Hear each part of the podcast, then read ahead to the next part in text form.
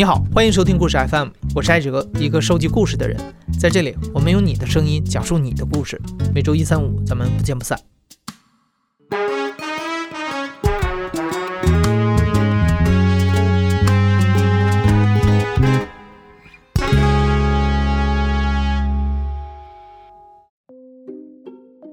今天故事的讲述者刘思明今年二十九岁。二零一三年，刘思明从中国传媒大学毕业的时候，工作确定在了天津电视台的一个社会新闻类的栏目。他们这个栏目有一个热线电话，经常会有人打过来爆料，说哪儿哪儿有什么事儿，你们可以去报道一下。然后工作人员会把这些爆料都记录下来，让节目组来判断哪个有新闻价值，再去联系采访。那有一天呢，刘思明看到了这么一条爆料。当时就写的是，就是有一个老太太，然后是来自于山东，想要来天津还钱，但是找不到她想还钱的那个人。等于这个大娘她来到了天津的那个西站，我就觉得这个挺有趣的，就是为什么她就是这么想还钱，还找不到这个人，就这中间是不是有什么故事？我就通过纸上的一个电话号码给当时的客栈的工作人员打了电话。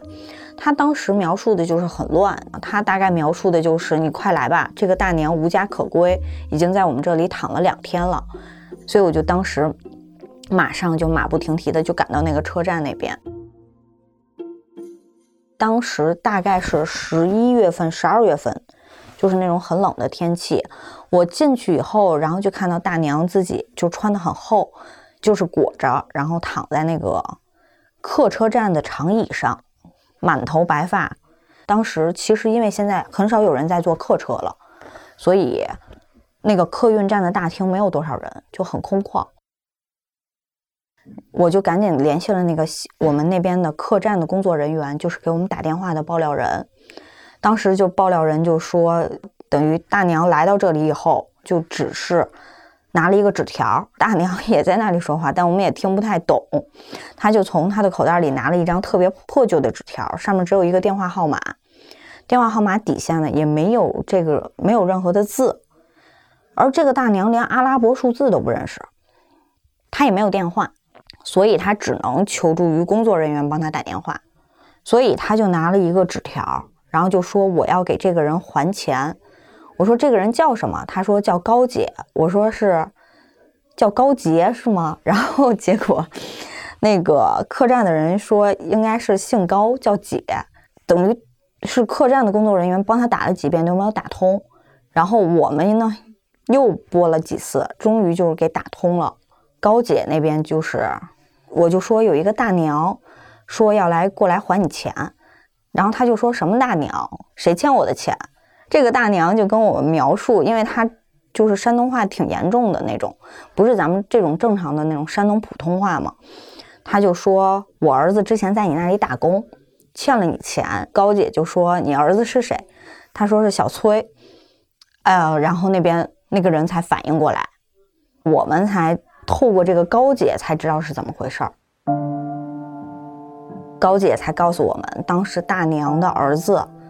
在三年前，在高姐家做护工，就是给高姐的爸爸，就是平时搬来搬去那种护工，找高姐借了三千块钱就回家了。但是这三年一直高姐和小崔之间是打电话的，等于大娘呢是替三年前儿子来还这三千块钱的账，我们才了解这个情况。高姐那边就。恍然大悟，原来知道了，就是对方是谁嘛？他说：“你不用还我这个钱了，你让小崔给我打个电话就好了。”大娘就就开始哭了，就是当时是马上就是那个眼泪就出来了。她说：“小崔已经死了。”高姐其实是不知道这个事情，就跟我们沟通，就是高姐那边说什么不用还，但是大娘都听不进去，所以高姐就跟我们说：“就是你告诉他，我不要这个钱了。”高姐那边呢，就把把这个电话挂了。当天晚上呢，大娘就是不走，所以我们又给高姐反复沟通，就是希望大娘也没有别的意思，只是希望看到高姐一眼。当天晚上呢，高姐呢就只是联系了我们，然后让我们给大娘开个房间，买了两个就是我们当地的特产，就是麻花嘛。然后就说你给她开房间，就是我不能见到她，如果见到她，她肯定要还这个钱。她就说我就我先走。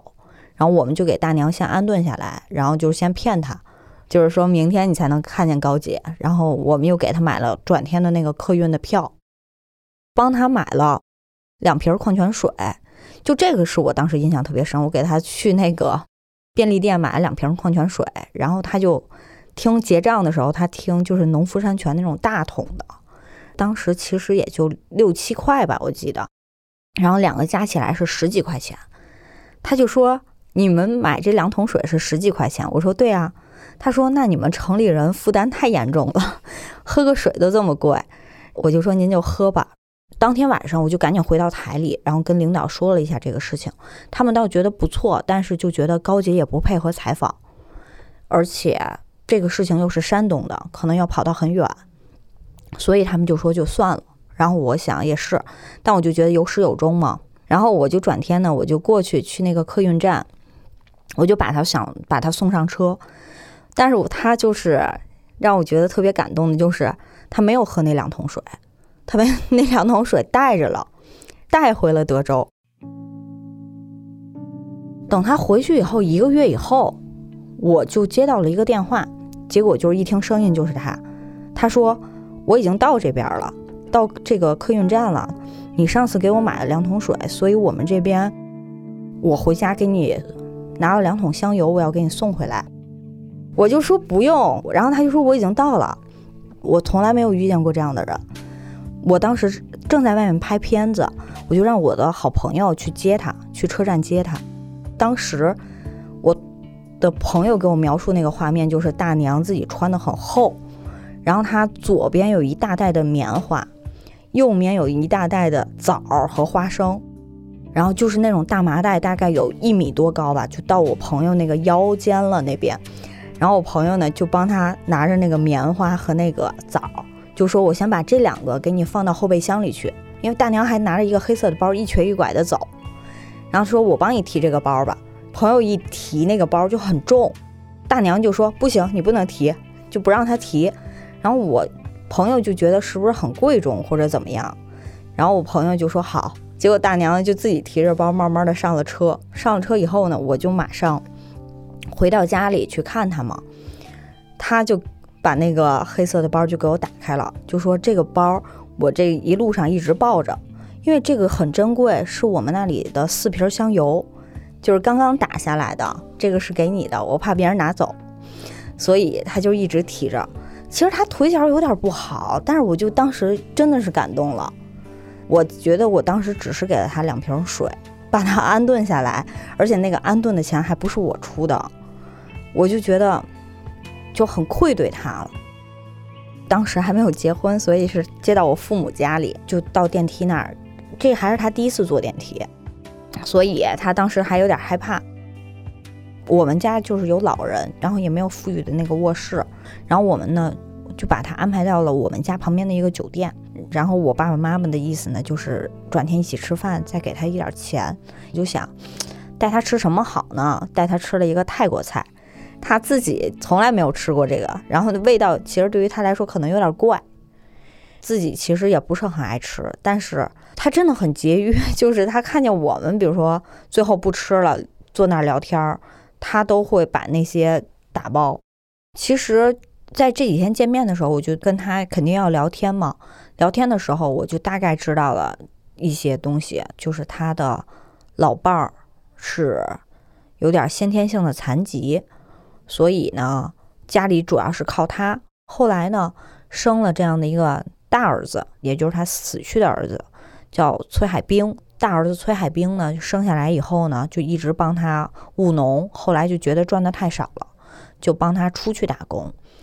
他还有一个儿子是二儿子，但二儿子呢先天智力残疾，所以他每次都说二儿子有点傻，所以大儿子很早就出来打工了，然后打工的过程中一直给他们就是补贴家用，他自己呢有点心脏病，再加上腰肌劳损啊等等这些，后来他儿子借钱呢，主要原因是因为那个时候他生病了，大娘生病了。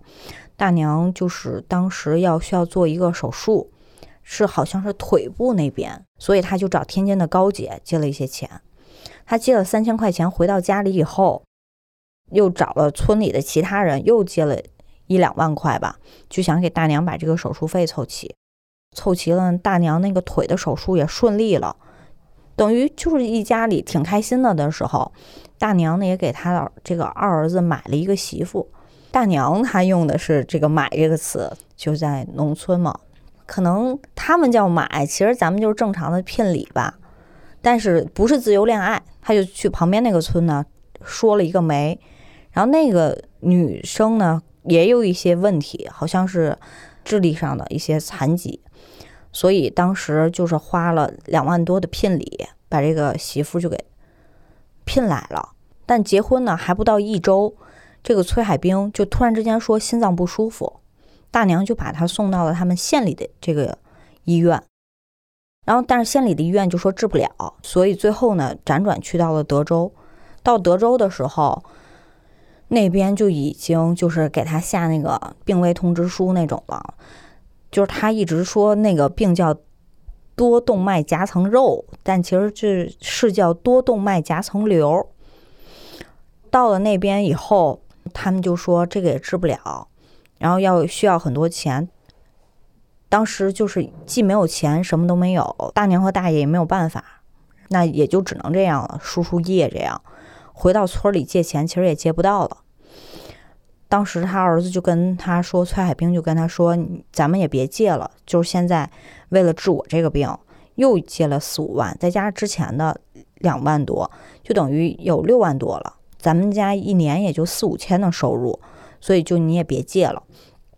但是我只有一个遗愿，就是你要把这些钱都帮我还上，我不想让死了以后别人说我不好。然后大娘每次在跟我们说她临终这个遗愿的时候，其实都是哭着说嘛。”所以她就说：“你别管了，我就是无论我和你爸爸有多难，我都会把你这个钱都给你还上。我有一分还一分，就是有两分还两分。”所以他当时说完这个，其实我是有一点不太相信的。不太相信的原因是因为我不知道是什么支撑着他，就是可能现在对于我身边很多人来说，老赖也很多，这种本身就不属于他的债。子女的债，父母没有必要给还，所以，但是他说他一定要还，我就觉得这个东西很有意思，所以我就是在过完年以后订的去德州的票，我想看看他到底是一个什么样的，了解他是一个什么样的一个情况。一四年春节之后，然后我就去了他那边，我当时带了一个摄像去，我就觉得如果说这个片子很好，不就可以留下一些素材吗？然后到了那儿以后呢，大娘就特别兴奋，她就跟很多人说：“哎呀，我们来了！”所以是全村的人都出来看我们。他自己就觉得自己在城里有朋友的感觉。我们呢，那时候去到大娘的那个屋里的时候，就真的感觉到，就真的是很穷，既没有装改，然后又没有任何的那个铺陈，就是整个就是洋灰的地面啊，家里乱糟糟的。电视也没有，什么都没有。但是我感觉其他的那个村里的家庭还可以，只有他们家是看出来是真的穷了。看了看他老伴儿，确实就是是腿是一瘸一拐的，就是动不了。而他的儿子呢，又是二儿子，叫崔海兵，呃，崔海军，又有点智障的那种感觉。而他儿媳妇呢，就是在他儿子就是死后就也。自己就跑回家了，所以他们家就还剩下他和二儿子，还有他老伴儿，他们三个人。就是那个时候，把家里的老母猪也卖了，就是为了还这些钱。他其实他现在家里就剩下一头老牛，但他得等着牛下小牛。不七百块钱，七百块钱。哎呦，那俺卖不行，俺就啥了？俺不行，俺说不，你还能给贴贴不呢？不能贴，贴。看五十块钱了不得？嗯，不行，你最少你得给俺，我说呢，俺花了三千多块钱买的。三千多块钱，你不要你你赔钱了。你那么你最少你我得给俺一千不呢？哦，不能不能。那能呢？哪呢？透过别人去知道一些这些事儿，然后才知道，其实是因为他每天都在提他儿子，村民们都已经就不想再跟他聊了。后来我就很想知道他儿子长什么样，然后大娘就说长得好看，个儿也有。然后我问大爷，就是说那我能不能看看照片啊？他们说看不了，因为我们都烧了，不烧他一看见他就哭。我说我能不能去他墓地看看，会不会有那个墓碑？他就说有。我以为是那种碑，但其实是个坟头，只有个土，而且那块有一堆的土，我都不知道他们怎么能分辨出来谁是谁的坟，所以没有照片。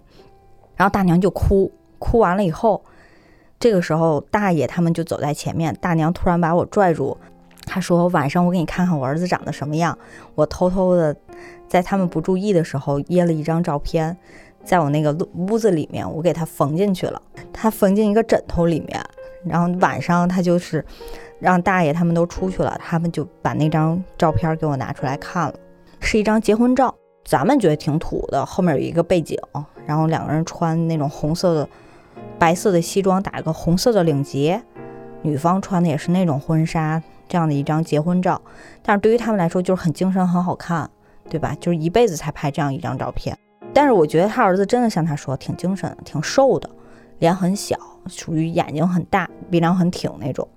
他就把那张结婚照给我看了，他就偷偷藏起来。其实我就觉得他一直是想着他。其实他还钱的一个主要动力，一个是因为他人真的还不错，很好嘛。第二点，我觉得就是因为他自己反复说的，他还想再为儿子做点什么事情。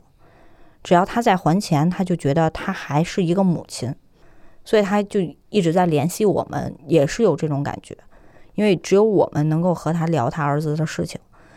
他觉得即使是悲伤，即使让他哭，但是还有人能够跟他再说他的儿子，他都感觉到很开心。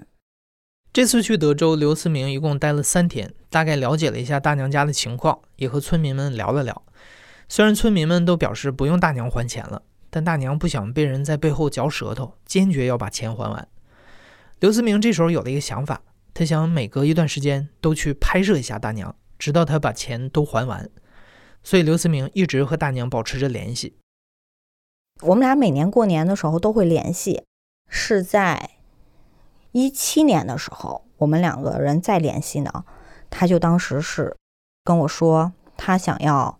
再去找一次高姐，还一下这个钱，然后我就说你凑齐这个钱了吗？他说差不多了，因为他说他这几年呢还了一些村里的钱，然后省吃俭用呢还剩两万多，然后所以他想先还高姐这边。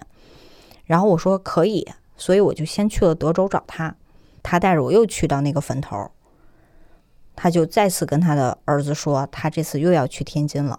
保佑他一定就是可以见到高姐之类的，又是大包小包带了很多东西，德州的一些特产。我们两个人呢就坐那个客车到天津这边，结果这次高姐那个电话号就已经停机了，肯定是没有办法再联系到了啊！就想说怎么办，我就问问他儿子是怎么到高姐那里打工的，他说高姐家。爱人好像之前在一个造纸厂上班，而他儿子也在那个造纸厂。他爱人觉得他不错，所以就让他们去家里当护工了。我说：“那这样的话，咱们可能去到那个造纸厂，可以找到高姐的爱人。”但是他记不得是哪个造纸厂。我也是那一次才知道天津有这么多造纸厂。当时遇到一个特别好心的路人，因为我不能过多参与嘛，在纪录片里。然后那个路人。他那个导航的时候，发现天津有二十几个造纸厂。最后大娘就告诉他说：“这个事情的原委了嘛，替还债。”那个路人就很生气，就说：“你不能替他还钱了，你替他换钱，那谁养你呢？”然后他就说：“儿女的债一辈子都还不完，你应该用这笔钱好好养老。我不支持你。”就在那个时候，我才发现大娘这个人真的很拧。其实他身边的人。不支持他的时候，都不敢跟他说，就包括他的老伴儿和他儿子。突然才有一个人敢对他说，所以他当时整个人的面部表情发生的那个细微的变化，让我感觉到有点不对劲儿。然后我就想看看他下面说什么，然后他就自己说：“不还不行，就是他就跟那个人嘀咕，就是他才第一次弱势起来。他已经对你不孝了，他年轻人走了不管你了，还你还给他还账，你就哎呦好，我觉着不还账就是你这么。大岁数了，真犯不上。这中国的孝道，是儿子就像你像老人。他这不结，婚，这不是结婚忙的嘞？那有不什么有什么办法呀？他俺这不两个人结婚，对，没钱借的人钱了。那就他没人没有了，你这么说吧，就是有人借您钱了那人没了，您也不一定去要。哎呀，所以呢，人都没了，你还怎么要？哦再说了，他得那病也不少花钱。您这么大年纪了，考虑考虑考虑自己吧。你以后你还得还有还有路呢。你把钱还了有什么用？他也没人管你，你还完钱也没人什么。我的冒这个账，我的冒这个冤枉，我得完事，我的义务。嗨，这不是义务。你管孩子养大了，养这么大，他没没养你老，你还得管他。这该这这账该到啥时候是好？儿女是债，这债没完没了啊！你算了吧，老老人家，你回家吧。有这钱过日子，哎呀，别去还这账，你都该不清他的了，该不完了，他走时候还给你留下账，这啥事儿？留上给我留下五四万五万不到五万块钱账给我留下来。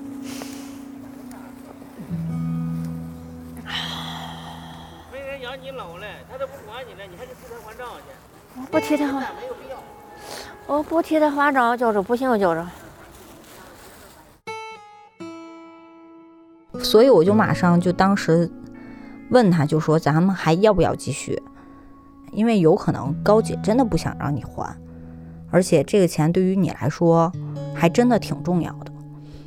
他当时就说他想去他儿子打工的地方看看，所以我们就当时打了一辆车，然后就带他去到那个那几个造纸厂里面。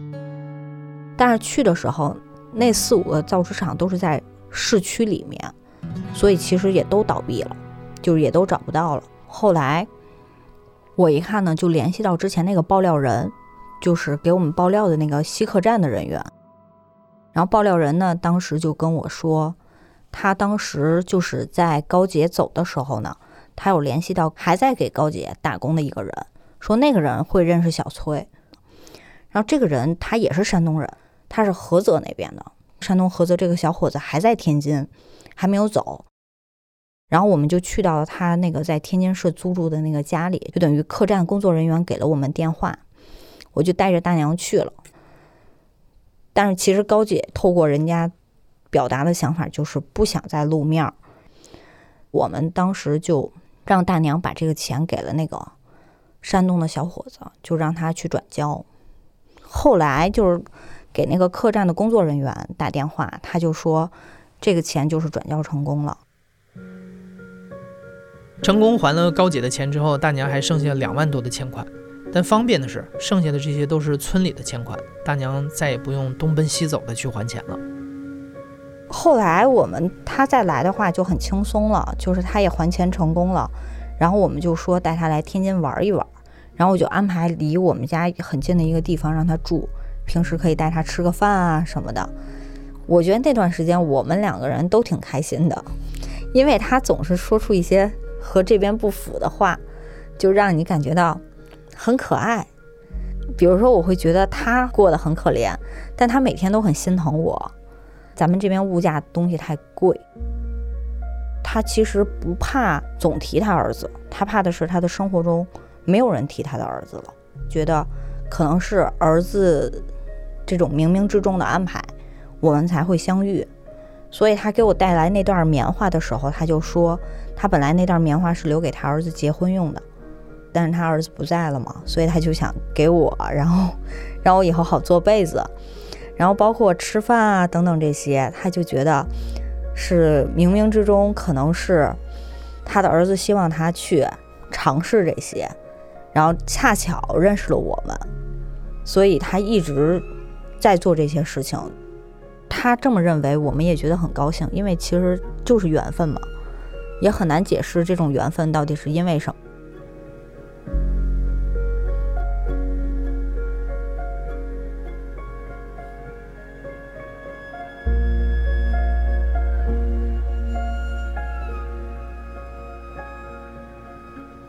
你现在正在收听的是亲历者自述的声音节目故事 FM，我是主播艾哲。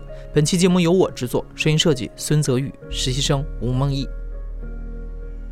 另外，我们还要感谢合作方 Hi Shots 厦门短片周向我们引荐了今天的讲述人刘思明导演。Hi Shots 厦门短片周自九月十一号征片启动以来，面向全球征集短片，涵盖了剧情、记录、动画、实验、商业五个单元，共一千九百二十九部优秀作品。活动期间还安排有展映、趋势论坛、沙龙、创投、评审、颁奖等环节，期望为最具创造力的青年影像人才搭建一个交换能量的平台。上周日，短片周的活动已经落幕，各单元评审奖项也已经全部出炉。日后还会进行线下的展映活动，推荐大家关注 Hi Shorts 厦门短片周的后续信息。感谢你的收听，咱们下期再见。